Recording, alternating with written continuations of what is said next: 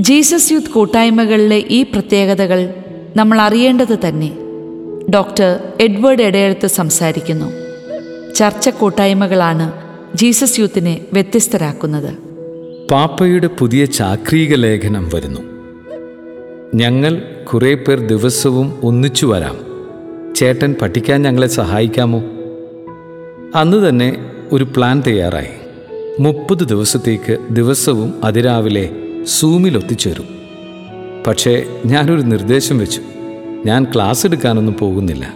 മറിച്ച് എന്റേതൊരു സജീവ സാന്നിധ്യം മാത്രമാകും.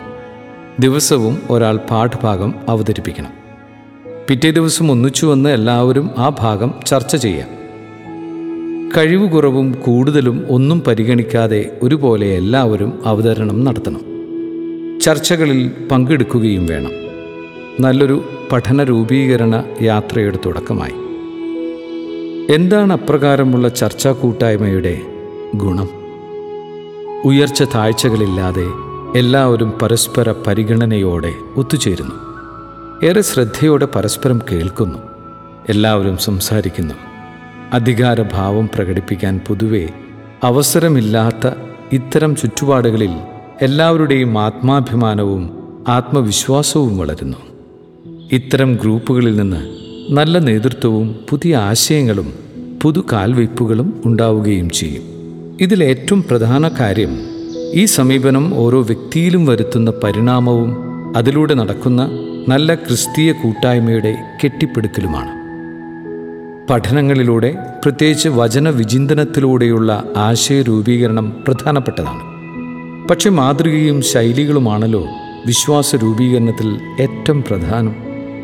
ചർച്ചാ കൂട്ടായ്മകളിലെ പരിഗണനയുടെ പരസ്പര ശ്രദ്ധയുടെ ശൈലി ഓരോ വ്യക്തിക്കും ദൈവമകൻ മകൾ എന്ന വലിയ യാഥാർത്ഥ്യം ജീവിതാനുഭവമാക്കാൻ വഴിതെളിക്കുന്നു.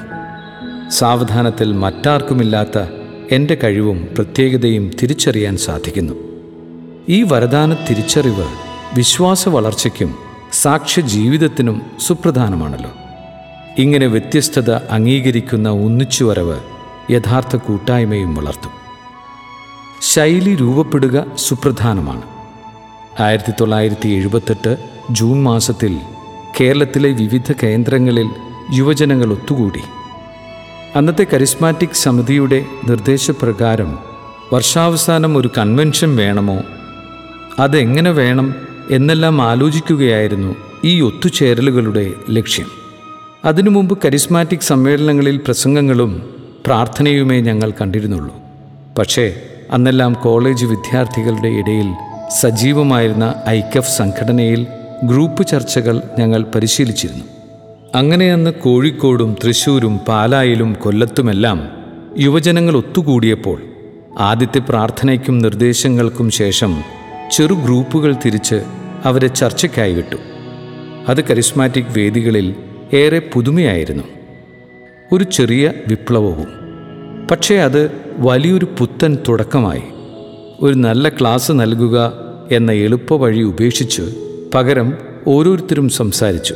എല്ലാവരെയും പരസ്പരം ശ്രവിച്ചു. ഒരു പുതു പരിഗണനയും പങ്കാളിത്തവും അവർ അനുഭവിച്ചു.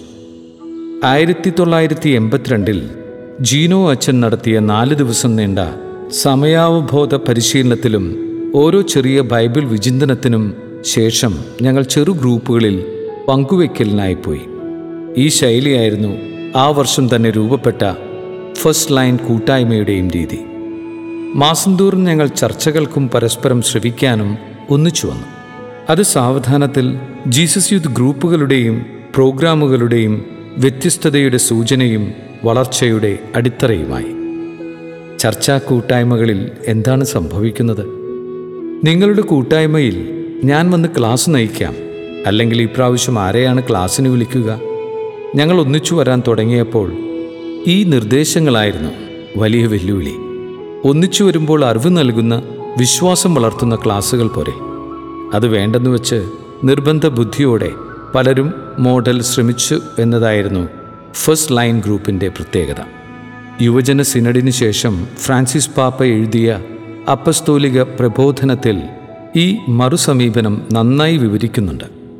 കൂട്ടായ്മകളിലെ സുഹൃത്ത് ബന്ധവും ചർച്ചയും സാമൂഹികവും പരസ്പര ബന്ധത്തിനുതകുന്നതുമായ കഴിവുകൾ വളർത്തിയെടുക്കാൻ അവസരമൊരുക്കുന്നു. ഒരാൾ അവിടെ വിലയിരുത്തപ്പെടുകയോ വിധിക്കപ്പെടുകയോ ചെയ്യുന്നില്ല.